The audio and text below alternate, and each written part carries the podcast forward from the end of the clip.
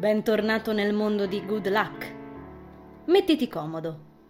Buon ascolto.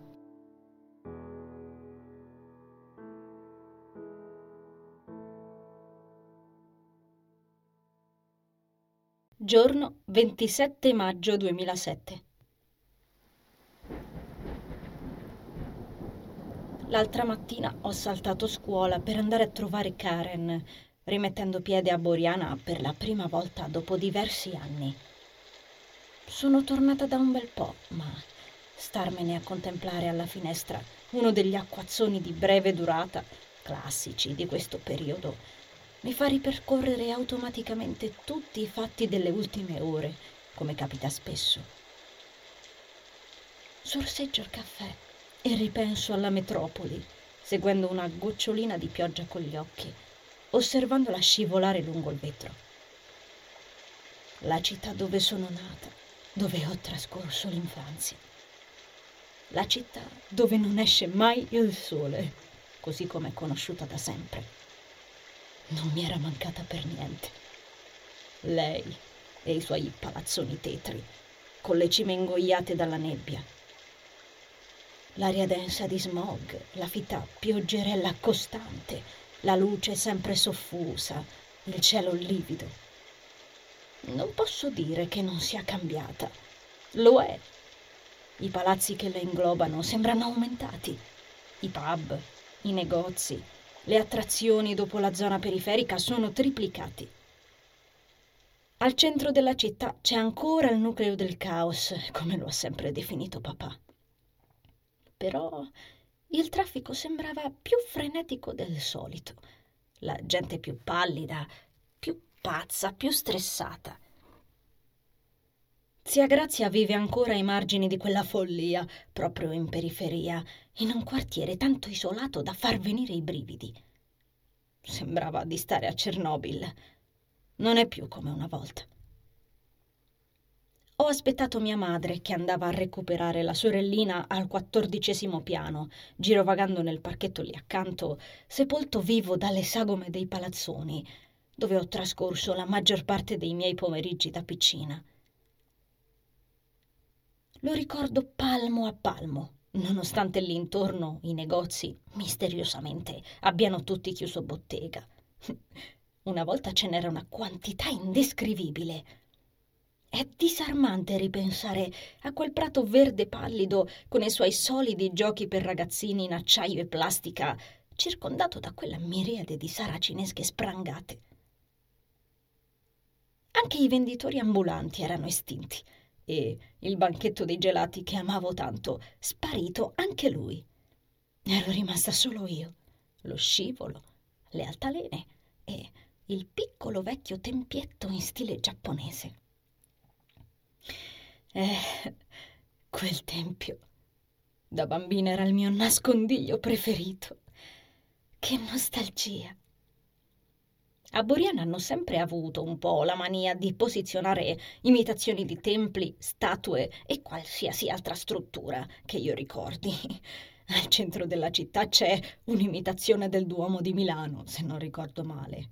Molto più piccolo, ma tant'è. Ci hanno ricavato un risto pub all'interno, mi pare. Niente a che vedere con la finta statua della libertà trasformata in un videoproiettore per il cinema all'aperto, nella zona organizzata. Quella è alta quanto un palo della luce.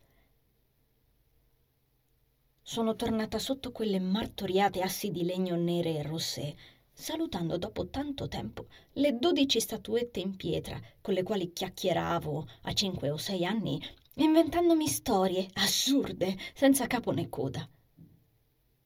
Le lanternine erano ancora lì, accese come non mi sarei aspettata in tanta desolazione. L'ideogramma inciso nel legno, un po' nascosto da una ciotola di terracotta, non l'avevo mai notato ai tempi. Ero troppo bassa per vederlo, probabilmente. Mi ricordo che la statua della libertà mi sembrava formato originale. Ho scattato una foto a quel segno, spedendolo per MMS a Chris, chiedendogli cosa significasse. Poi, come facevo sempre, mi sono seduta sul primo dei tre gradini di pietra del piccolo tempietto, quello sul quale mi accomodavo da piccola per chiacchierare con le statuette sullo scalino superiore. Mi portavo pure la merenda. E anche D'Artagnan, sospetto, per far numero alla comitiva. Ho tirato fuori Mucchio d'ossa di Stephen King, arrivando fino in fondo alla pagina, cogliendo subito dopo un movimento con la coda dell'occhio. Ho osservato con vaga curiosità una tizia parecchio in forma, i voluminosi capelli raccolti e la pelle inspiegabilmente abbronzata, trotterellare con le cuffie alle orecchie, i muscoli impressionanti tutti tesi nel lato della corsa. Talmente strana da vedere lì in mezzo, in quello scenario da apocalisse zombie. La tipa a un certo punto si è fermata di colpo in mezzo alla pista pedonale, così senza una ragione apparente. Dopo un secondo di esitazione si è messa a fare stretching, sbuffando vistosamente, incontrando il mio sguardo. Nello stesso istante ho sentito qualcosa sfiorarmi il volto. Mi sono voltata e non c'era nessuno. Ho avuto un brivido.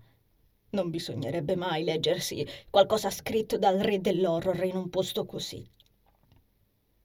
Tornando a osservare la pista, ho scorto ancora per pochi attimi la tipa, che aveva ricominciato la corsa. L'ho osservata sparire, infilandosi nel sottovia accanto, sotto al quale fortunatamente ancora erano rimasti intatti i negozi di libri usati e il bar Blanc, dove mi portava sempre papà. Quello strano sfiorarmi la guancia mi aveva messo una certa inquietudine, spingendomi ad alzarmi in piedi per sbirciare là sotto, appurando il fatto. Appena in tempo per salvarmi dalla nuova scarica di pioggerella fitta. Ho curiosato tra i libri a pochi spicci per la mezz'ora successiva, prima che mia madre e Karen si decidessero finalmente a raggiungermi ho fatto in tempo a spendere metà dei miei risparmi in tre o quattro volumetti di Cecilia Ahern. Mia sorella, mi sono resa conto in quel preciso istante, deve essere stata quella col cervello più incasinato di tutti in questo periodo. Ha solo undici anni e si è ritrovata parcheggiata dalla zia, lontano da casa e amici, senza contatti con la famiglia. In sostanza, ho assodato, convinta, esaminando i due piccoli scignon rossi ben acconciati ai due angoli del suo capo. Karen se l'è passata peggio di me, questa transizione orribile dei miei genitori. Chissà che confusione in testa. Quando mi sono avvicinata, col nodo alla gola, felicissima di poterla finalmente rivedere dopo quelli che mi erano sembrati mille anni, ho avuto un'eventuale conferma. Mentre la lanetta grezza del suo maglioncino viola mi pizzicava il mento dentro quell'abbraccio, l'ho sentita bofonchiare. Sei cattiva, Emb! Mi sono staccata da lei, confusa. Ho poggiato la pesantissima busta con i libri per terra, squadrandola, mentre lei già distoglieva lo sguardo e sistemava qualcosa nel suo zainetto con stampa ghibli scolorita. Come? Non mi ha cercato nemmeno una volta, tutto questo tempo. Ha replicato prontamente lei, ingrugnendosi. Ho raccolto la mia mandibola appena in tempo. Troppo pesante per tenerla attaccata alla faccia, l'ho buttata nella bustina coi libri. Poi ho risposto: Karen, ma che stai dicendo? Non ho visto mamma e papà per tantissimo tempo. Ho cercato di capire dove fossi, ma nessuno mi diceva nulla. Ho gesticolato freneticamente, quasi demolendo una pila di gialli lì accanto. Bugiarda. Ha borbottato lei. Si è slacciata uno dei due bianchissimi bottoncini a scacchi, ottenendo solo di staccarlo completamente dalla cucitura, probabilmente già allentata. Ha detto una parolaccia e per fortuna mia madre non l'ha sentita, rimasta appositamente sulla soglia del negozio per lasciarci privacy, fumandosi una sigaretta. Karen ha ficcato con scarsa grazia il bottone nella tasca dei jeans a zampa, che notavo solo allora, troppo corti per lei. Mi lasciavano grandemente ammirare i calzini a strisce, abbinati alle sue Vans preferite. Mia sorella è sempre stata alta e longilinea, ma sospetto che tra pochi anni, come avrebbe detto mio nonno, mi mangerà gli spaghetti in testa. Ho sospirato mi spiace che la pensi così, ma ero preoccupata per te, te lo assicuro. Perché non avrei dovuto? Potevi telefonarmi. E come? Non sapevo dove fossi, te l'ho detto. A quel punto lei ha ripreso a frugare nello zainetto, strappandone fuori un Sony Ericsson tutta infuriata. Me l'ha piantato davanti al naso declamando Guarda che ce l'ho anch'io un telefono. Ho sgranato gli occhi, quasi spaventata. C'hai un telefono?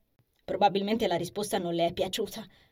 Ha buttato fuori un sospiro frustrato, dandomi le spalle. Le sono corsa dietro, mentre lei si avviava da nostra madre, ancora provando a metabolizzare. Da dove arriva quello? E comunque che ne sapevo io? Vabbè, Karen ha riposto il Sony nello zainetto, scrollando le spalle. voglio un gelato.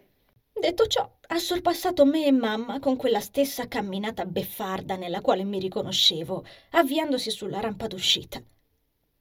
Ho fissato mia madre, non sapendo bene cosa aggiungere. Lei ha ridacchiato. Non prendertela, tesoro. Ha passato un brutto periodo e il prossimo anno andrà alla scuola media. È tutta presa. Ha un cellulare! Ho sbraitato interrompendola, ancora incredula. Mamma ha aggrottato la fronte. Insomma, voglio dire, io l'ho avuto solo tre anni fa. Santo cielo, ha gemuto lei. Nello stesso, il negoziante della libreria è uscito fuori trafelato, sventolando la mia busta ed esclamando Signorina, la stavi dimenticando qua. Ah, ecco perché mi sembrava così complicato dialogare. Non mi ero rimessa la mandibola. Il Sony è stato un regalo della zia per Karen. Come cambiano i tempi. Io alla sua età mi sfasciavo le ginocchia in cortile per parare i rigori dei miei amichetti, armata del mio secolare taglio a caschetto e maglietta dei Pokémon. C'è anche da ammetterlo, lei ha dovuto accettarlo come regalo, volente o nolente. Zia le ha monitorato la vita minuto per minuto, non dandole mai pace per quanto ne so. Sembra che Karen si sia rifiutata di cambiare scuola e abbia continuato, dopo mille suppliche e spuntandosela alla grande, a frequentare le elementari a Forra. Ecco la ragione per la quale zia Grazia le ha affibbiato un telefonino. Logicamente zia non ha voluto manco sentirla, l'ipotesi in cui mia sorella di 11 anni si faceva due ore su un treno super veloce ogni mattina da sola per arrivare qua giù da Boriana. Quindi ogni giorno l'ha accompagnata lei in auto, usando la superstrada. Fortunatamente nella guida è sempre stata una scheggia, caratteristica stridente con tutto il resto del suo carattere prudente e paranoico, riempiendola coi suoi mille messaggi e chiamate al secondo. Ed io non sono mai riuscita a incontrarle né a intravederle per caso.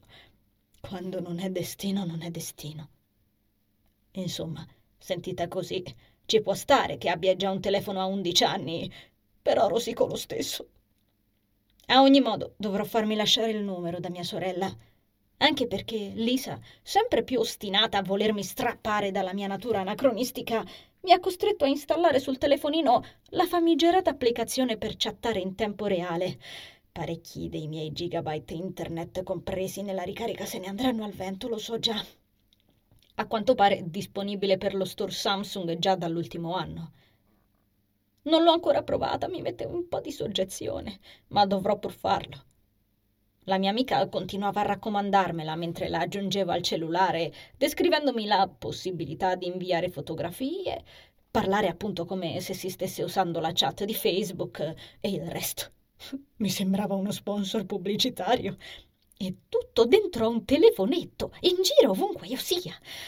Incredibile, incredibile. Solo che a quanto ho capito dovrei spizzarmi uno per uno tutti i contatti disponibili in rubrica per scoprire chi altro ha installato questa diavoleria sul cell in maniera da poterci parlare. Cristo, è già tanto se so usare Paint sul computer, dico. Karen comunque ha smesso di tenermi il muso solo quando le ho regalato uno dei romanzi che m'ero comprata. Sempre la solita. Ci ripensavo spiluccando proprio uno dei suddetti romanzi, poco prima che il Samsung frullasse chiamate e messaggi a tutta birra per l'ennesima volta, come continuamente nelle ultime ore. Il mio stomaco puntualmente si contrae. Leggo il nome del mittente in anteprima. Nicholas. Ancora. Mi strappo dalla porta finestra, gironzolando attorno al tavolo in formica, masticando parolacce. Poggio la tazza vuota. Una fiammata di vampa nel mio petto, probabilmente accendendomi il volto, al ricordo di lui insieme a quella ragazza sconosciuta. continuò a ignorarlo. Ah, sprofondo nel divano, emettendo un verso irritato ad alta voce. L'ultima volta in cui ci ho parlato è stato quella sera stessa e non ho saputo tenermi a freno, come al solito. Mi aveva chiamato come sempre per parlare un po' dopo la chiacchierata trionfale insieme a Piero nell'attico dei Laurenti. Ho informato Nicolas che lo avevo visto farsi le fusa con la gnocca stellare e grazie tante per essersi preso gioco di me, ho aggiunto. Poi ho riagganciato, incazzato come un canguro incazzato. I canguri incazzati li ho visti litigare in un video su internet una volta. Buttano il petto in fuori e si picchiano tra loro, roba tamarrissima. E da quel momento non me lo sono filato più. Purtroppo sembra che in questo telefonino non ci sia una blacklist, quindi devo assorbirmi tutte le notifiche. In compenso, ho trovato una meravigliosa impostazione che archivia automaticamente tutti i suoi sms in spam. Così, se non altro, quando apro l'elenco non me li devo ritrovare tutti in mezzo alle palle. Tutto questo senza che io abbia ancora aggiunto nessuno su Text App. Se Nicholas ce l'ha e si accorge di avermi disponibile come contatto, sono spacciata. Tanto lo so cosa vorrà dirmi. Scusami, Envil. Non volevo, Envil. Dai, non prendertela, Envil. Rimaniamo amici, no, Envil? O magari, perché no, qualche giustificazione patetica, o qualcosa come non so di cosa parli. Adesso mi calmo. Adesso mi calmo. L'arrivo di Daniel in soggiorno mi impedisce di sgrappolare nuove ipotesi irritanti. Andiamo? dice, impugnando le chiavi dell'auto. È bello che Dan sia riuscito a liberarsi delle stampelle, finalmente. Non ne poteva più di starsene fermo e Lazzaro si stava deprimendo. Butto uno sguardo alla finestra. Per ora non piove più, ma il cielo è ancora grigio. Ficco il cellulare in fondo ai jeans, schizzando via dal gigantesco e fin troppo confortevole divano. Guardo l'orologio da tavolo. Sono le 8.30. Altro materiale per la mia gastrite. Eccoci dunque, dentro la mattina nella quale dovrò... Ho appena pensato dovrò incontrare Oliver. Abbiamo appuntamento alla stazione Tiburtina a Roma, così ci accordavamo fino a ieri, prima della sua improvvisa sparizione. Non siamo lontani, quindi dovrei arrivare in orario. Mi ritrovo a pensare anche a quest'altra cosa irritante, mentre l'ascensore ci porta al piano terra. A un certo punto, ieri, dopo avermi piazzato come orario in cui vederci un vaghissimo attorno alle dieci o anche prima, Olly si è disconnesso e mi ha lasciato imbambolata sui tasti a farmi venire la cancrena alle gambe col pesantissimo portatile di Danna appoggiato sulle ginocchia. Ho aspettato per almeno venti minuti, vagando su un sito. Ultimi sconti su queste fantastiche magliette di Men in Black che non potrai mai comprare perché sei povera. Clicca qui! Senza ricevere altra risposta. Gli avevo chiesto in quale punto della stazione vederci, per l'esattezza. Sparito. Così.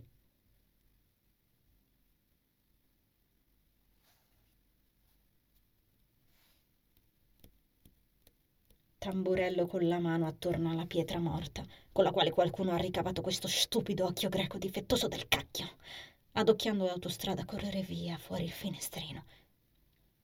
Lisa, accanto a me, ascolta qualcosa sul suo mastodontico MP4 ultima generazione e Dan, allegrotto, guida la Audi di Tania parlando in viva voce con un suo amico.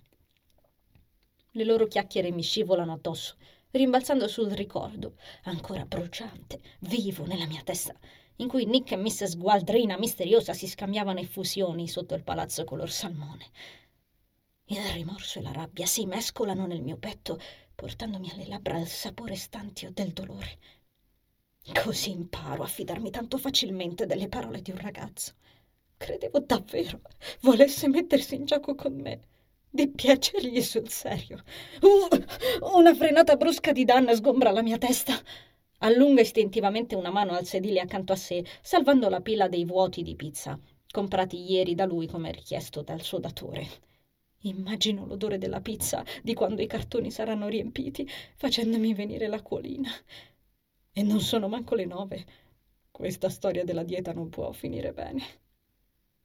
Occhieggio la testa bionda e ben pettinata di Dan, grata per il suo passaggio. Daniel è un santo.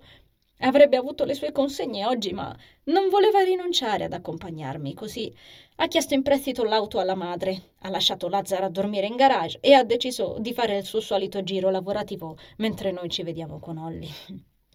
E meno male che Lisa ha insistito per inserirsi nell'appuntamento, sicura non fosse un incontro galante, perché mi fa sentire molto più sollevata.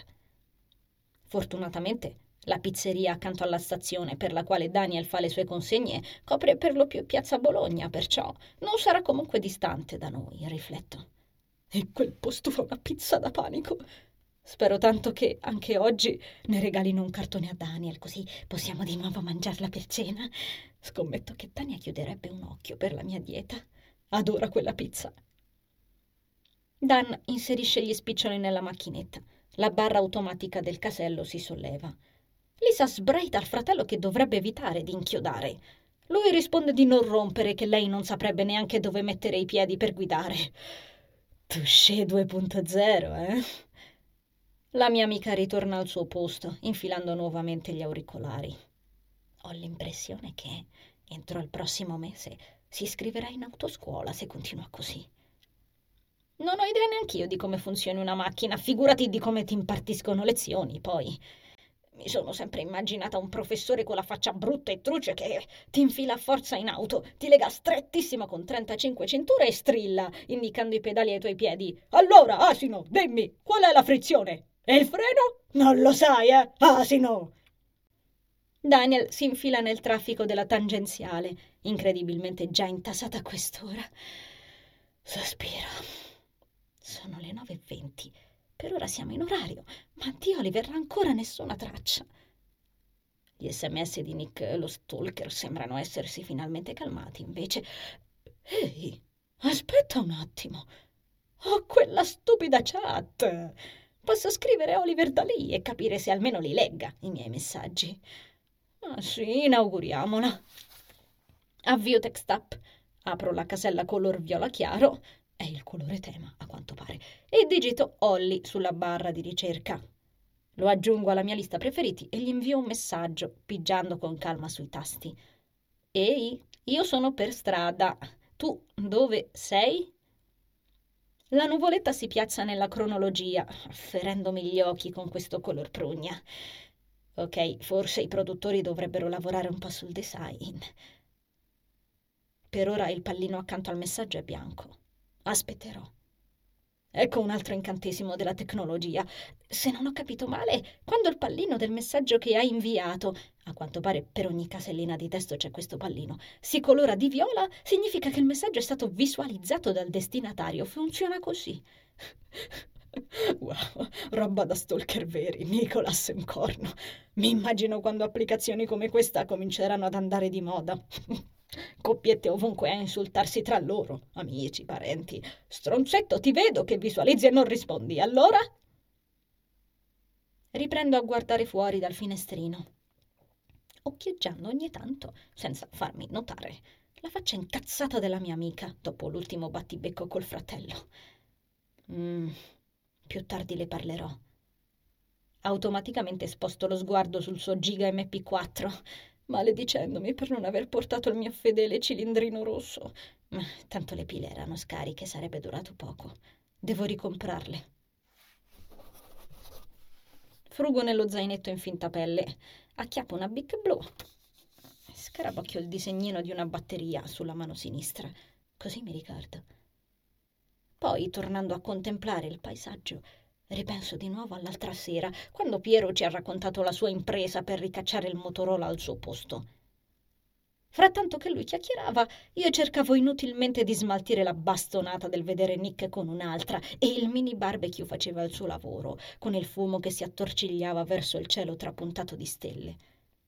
Piero, non appena arrivato in balcone, mi ha fissato e ha detto Ma che ci hai fatto in testa? Mi sono toccati i capelli, rivolgendogli un grugnito. Sono bigodini, stupido bifolco.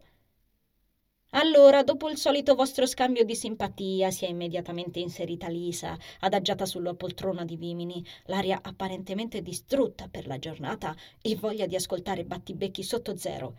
Raccontaci, forza! Ha accavallato una lunga gamba affusolata, nascosta dalla gonna del suo abito bianco. Uh, mi sono detta. Super sexy. Ma come fa? Piero non ha dato segno di notarlo ed ha attaccato a raccontarci l'operazione tenutasi durante la ricreazione, mentre io, poco attenta alle sue chiacchiere, ciabattavo con la mia gigantesca magliettona sciatta verso il barbecue. Ho infilzato la salsiccia di tacchino, una dieta triste è pur sempre triste, mentre lui se la parlava. Non se n'è manco accorto, lui a uscire e io a infilargli il Motorola nella cartella lasciata là, facile facile, ha detto. Facilissimo, te lo dicevo io. Eh, t'ha visto qualcuno? Ho domandato di slancio, tornando a sedermi accanto a Lisa. Ho macchiato abbondantemente la faccia di Jack Sparrow impressa sulla maglietta, ignorando il piattino pulitissimo appoggiato sul tavolo. Piero ha abbassato le braccia, come se ci stesse pensando solo in quel momento. Come? ha detto. No, no, no, stavo da solo. Ha cacciato fuori un pacchetto di sigarette. Sì, stavo da solo, mica sono deficiente, ha ripetuto. E, beh, se lo dice lui. Lisa ha sospirato di sollievo, mentre io masticavo con la grazia di un animale. Bene, storia finita, ha indicato la cucina. La vuoi una birra? Se ce l'hai, ha biascicato lui, con la camella in bocca ancora spenta. È entrato in casa inseguito dalla sua capigliatura e Lisa mi ha chiesto ci sarà da fidarsi. Pazzesca una domanda così da parte sua. Mi avrebbe fatto sentire insicura se non avessi visto il Rasta perdere le staffe in precedenza al pensiero di finire nei guai. Secondo me sì, e poi scopriremo se ha detto la verità appena il professore comincerà a incazzarsi con i bidelli o viceversa, se ritroverà il Motorola o bofonchiato. E comunque, vada come vada, per quanto mi riguarda questa storia è finita. Scendiamo finalmente dall'automobile. Non ho sentito messaggi arrivare. Sono le dieci in punto. Non capisco. Scosto una ciocca dietro l'orecchio, controllando lo screen del Samsung, aggredita dalla confusione circostante, schivando di poco un gruppo di turisti con le loro valigie. Il pallino accanto al messaggio per Oliver è viola, ma niente risposte. Aggrotto le sopracciglia. D'accordo, questo è strano. Sarà successo qualcosa. Digito. Olly, io sono appena arrivata in stazione. Ci sei? Tengo gli occhi fissi sullo schermo, ignorando il flusso della folla, mentre Lisa saluta il fratello che riparte, sgommando in tutta fretta. Il mio cuore accelera quando anche questo pallino diventa viola. Env? Lisa mi si accosta. Tutto ok? Non lo so, confesso. Spostiamoci da qua in mezzo, suggerisce poi. Attraversiamo le strisce pedonali, penetrando in stazione. La cacofonia ci avvolge. Gli spifferi sfocianti dai binari mi fanno rabbrividire. Le ignoro. Ci piazziamo accanto a un negozio di ceramica, io con la testa nel pallone. Gli annunci dei treni non mi aiutano a ragionare. Il brusio, gli odori, tutto si affolla troppo velocemente. E il tuo amico? Sto cercando di capire, le spiego, sforzandomi di usare un tono tranquillo. Apro nuovamente la chat, il naso infilato nello schermo. Lisa si mette la camicia verde, frugando poi in borsetta a cercare non so cosa. Digito, stai leggendo i miei messaggi, lo vedo. Perché non rispondi? È successo qualcosa? Ci facciamo un caffè? Suggerisce Lisa, riuscendo a catturare la mia attenzione. Annuisco. Sì, caffeina, grazie. Mi lascio guidare come farebbe una bambina nel bar adiacente al primo binario. Infilandoci a forza nella piccola struttura già intasata, sgomito tra la gente, cercando con le dita il nuovo Nazar, la cui risposta è sempre e soltanto il nulla. Questa cosa del gioco del silenzio complessivo mi sta davvero dando sui nervi. Ripesco il cellulare, sedendomi bruscamente alla seggiola di un tavolo appena liberatosi, facendo tintinnare le tazzine ordinate poco fa. Lisa solleva il capo verso di me, quasi con timidezza. Altro pallino viola. Ormai è palese. O si è rotto le dita o mi sta ignorando. Sono le dieci e dieci ed io mi sto incazzando. Mollo il ciondolo che senza accorgermi stavo stringendo spasmodicamente con l'altra mano. Compongo il numero di Oliver. Tutto bene, Enf? No, Brontolo. Lisa mescola il caffè in attesa. La linea cade. Riprovo. Anche Lisa si avventura in un tentativo. Eh, cosa? Il maledetto è sparito, dichiaro infine. Lei aggrotta la fronte smettendo di mescolare il caffè. In che senso? Nel senso che è sparito, andato, sayonara, gesticolo con forse troppa enfasi. Acchiappo la tazzina e scolo il caffè bollente in un sorso. Non l'ho neanche zuccherato, ho la gola incenerita e non mi importa, sono furiosa. Qualche curioso si volta appena a guardarmi. È sparito da ieri sera, ora legge i miei messaggi e mi ignora, non risponde alle telefonate. Avrà avuto qualche problema? azzarda lei. Sì, che è nato stronzo! esclamo alzandomi da tavola. Prendo l'uscita, inseguita da Lisa. Arriva alle mie spalle mentre io mi affaccio sui binari, guardando entrambe le direzioni come se mi aspettassi di vederci arrivare Oliver su uno skateboard a razzi. Ovvero ti sta dando un bidone? Esatto. Riaggancio. Ma perché? Boh, sarà perché è nato stronzo? Sto per ricomporre il numero, poi mi viene un'idea. Digito cancelletto 31 cancelletto prima delle sue cifre. Lo chiamo col privato. Se risponde so che mi sta ignorando e che sì, mi ha bidonato. Aspetta prima di farlo. Se lo fai subito capirà che sei tu. O magari usa il mio telefono, ma ti conviene comunque aspettare un secondo. Ma io sono incazzata adesso, vorrei strillare. Invece stringo così forte il nuovo Nazar da aver paura di frantumarlo. Poi le do retta. Metto il Samsung nella tasca posteriore dei pantaloni, macinando parolacce sotto i denti. Un'altra folata ventosa porta fin qui un denso odore di pioggia. Il cielo è plombeo, livido come il mio umore. Slaccio il giacchetto jeans dalla vita, appoggiandomelo con scarsa voglia sulle spalle. Non infilo neanche le braccia, mi servono per gesticolare mentre bestemmio. Recupero lo zainetto da terra. Dai, andiamo a farci un giro là, propone Elisa, forse provando a farmi dare una calmata. Indica, con un'unghia perfettamente laccata, un negozietto di borse, mentre uno dei treni ci sfreccia accanto in un immenso fragore metallico. Annuisco, ritrovandomi ancora una volta, come accade spesso ultimamente, sul filo del rasoio del mio umore. Un passo storto e precipiterò nell'oblio. E ogni qualvolta io riesca a tirarmi nuovamente su, puntualmente ne accadono altre dieci che mi riportano a fare la funambola sopra la rabbia, il male, i ricordi. Per fortuna, a dispetto delle mie aspettative, gironzolare tra gli scaffali del negozio migliora un po' il mio umore. Ci sono borse, zaini, trolli di ogni sorta, taglia e colore, e mi diverto a immaginare per cosa userei questo o quell'altro, per andare dove, portandoci dentro cosa.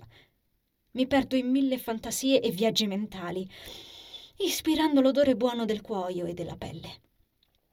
Mando tramite TA una foto a Sara, mostrandole una tracolla bianca fantastica che le piacerebbe da matti. Lei in prima si sorprende di trovare una tradizionalista come me su questa applicazione. In secondo luogo, probabilmente leggendo l'etichetta col prezzo attaccata allo zip della borsa, scrive Costa una follia, faccina sorpresa. Ridacchia, mostrando il messaggio a Lisa, e ci facciamo un autoscatto divertente con due occhialoni da sole alquanto eccentrici, piazzati nell'espositore accanto alle casse, per poi spedirglielo. Sapessi questi, faccina con gli occhiali da sole, ci scrivo sotto. La proprietaria ci imbruttisce. Finora d'altro canto ci ha solo visto provarci cose e fotografarci con altre e non abbiamo sganciato manco un soldo per comprare qualcosa, convincendoci a uscire mentre stiamo ancora in preda alle risate. D'accordo, Text Up è divertente, lo riconosco. E poi, insomma, scambiarsi minchiate in tempo reale ha tutto un altro sapore. Uscendo dal negozio mi accorgo che c'è un odore di pizza da buttarti per terra. Oggi è proprio la pizza che mi chiama. Ah sì, scruto l'area scoprendo una pizzeria nascosta d'angolo dietro una colonna portante. Sto per correrci dentro, ma Lisa mi trattiene per un braccio. Ok, è ora che chiami il marpione. Ricordarmene è come tirarmi una scarpa in faccia. Esco dalla stazione in pochi passi, spiaccicandomi subito alla parete, quasi investita da un nonnetto sprint con una valigia grossissima, diretto in tutta fretta ai taxi accostati qua accanto. Lisa mi segue come un'ombra, materializzandosi al mio fianco. Il cielo non promette bene. È più scuro. Ma io mi incammino lungo il marciapiede, decisa a domare l'ansia e l'irritazione. Lei mi segue e non dice una parola Rallento il passo per non distanziarla troppo. Il mio trucchetto da numero privato squilla. E Oliver, alle 10.45 in punto, solleva quella stupida cornetta. Pronto? Chi è? Che razza di disfunzioni c'hai? Lo aggredisco immediatamente, incapace di controllarmi. Oh, ops. Mi sembrava fino adesso stare calma mi stesse riuscendo bene. Lisa sgrana tanto d'occhi, scuotendo freneticamente la testa e facendo un segno come a dire calma. La zittisco con un gesto brusco della mano. Dall'altra parte della linea c'è un istante immerso nel silenzio. Dopodiché. Eh, bravo, sì, proprio io, bello di casa, in carne e ossa. Sbotto. Dove sei? L'ho capito che mi stai snobbando. Cerca di calmarti. Calmarmi!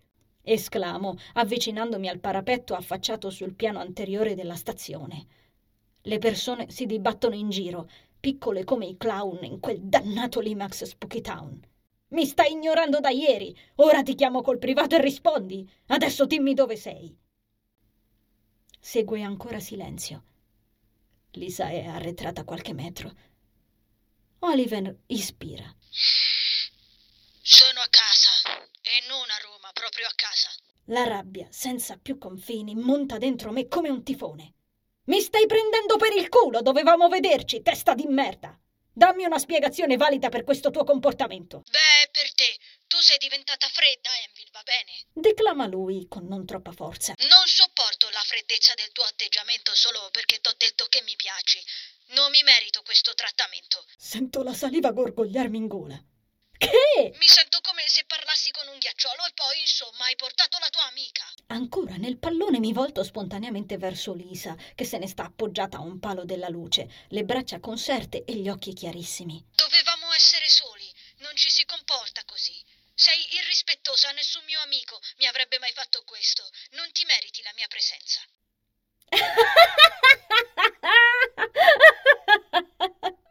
Scoppio in una risata plateale riecheggia in tutta la piazza, facendo volare via un piccolo gruppetto di piccioni onnipresenti. Riaccosto all'orecchio il Samsung. Sentiti questa, brutto idiota. Tu mi hai rotto le palle. Te lo ripeto più lentamente. Te l'ho detto mille volte. Non mi piaci. Non mi piaci. Accettalo. Non dare la colpa a me. Chi ti credi di essere? Nessun amico lo avrebbe fatto, dici? Tu non mi vuoi come amica, vuoi di più ed io non posso dartelo. Io non. Anzi, eccoti una notizia. Non sono più neanche una tua amica. Sei contento? Hai fatto i capricci perché non potevamo vederci in un momento in cui stavo male e lo sapevi benissimo. Ho scomodato due persone per venire qua ora che potevo e tu fai lo stronzo. Mi rompi le palle perché ho portato qualcuno. Mi fai fare il viaggio fin qua e mi dai buca? Complimenti. Con me hai chiuso. Ancora silenzio. Non volevo succedesse questo, io ci tengo a te. Sento un fruscio. Oliver si sta agitando. Lo so che stai male. Ci sono se hai bisogno. Ci sono sempre stato. No, no, no. Basta. Con questo teatrino. Ridacchio istericamente. Non farti più sentire. Malgrado tutto, percepisco gli occhi inumedirsi. Sei una faccia da cazzo! E scusa se ho detto faccia. Aspetta, eh. Tronco la telefonata, impossessata dalla collera. Ecco, ci siamo ancora. Un altro perso così, come Nicholas, come fosse niente. Un altro di cui mi sono fidata, col quale pensavo di avere un legame, col quale credevo di aver costruito un bel rapporto, rivelarsi per chi sia davvero. Avevi ragione, stupido Nazar. Avevi ragione. Sprofondo la testa nelle braccia conserte, poggiata sul corrimano, soffocando un grido rabbioso. Sento la mano di Lisa strofinarmi la schiena nel buio. Dai, andiamo via, dice. Mi manchi. Stupido Nazar.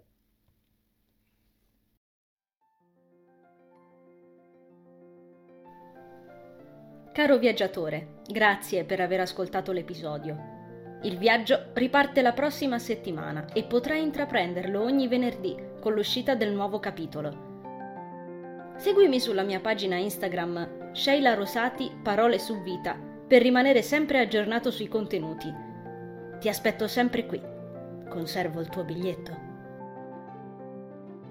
A presto!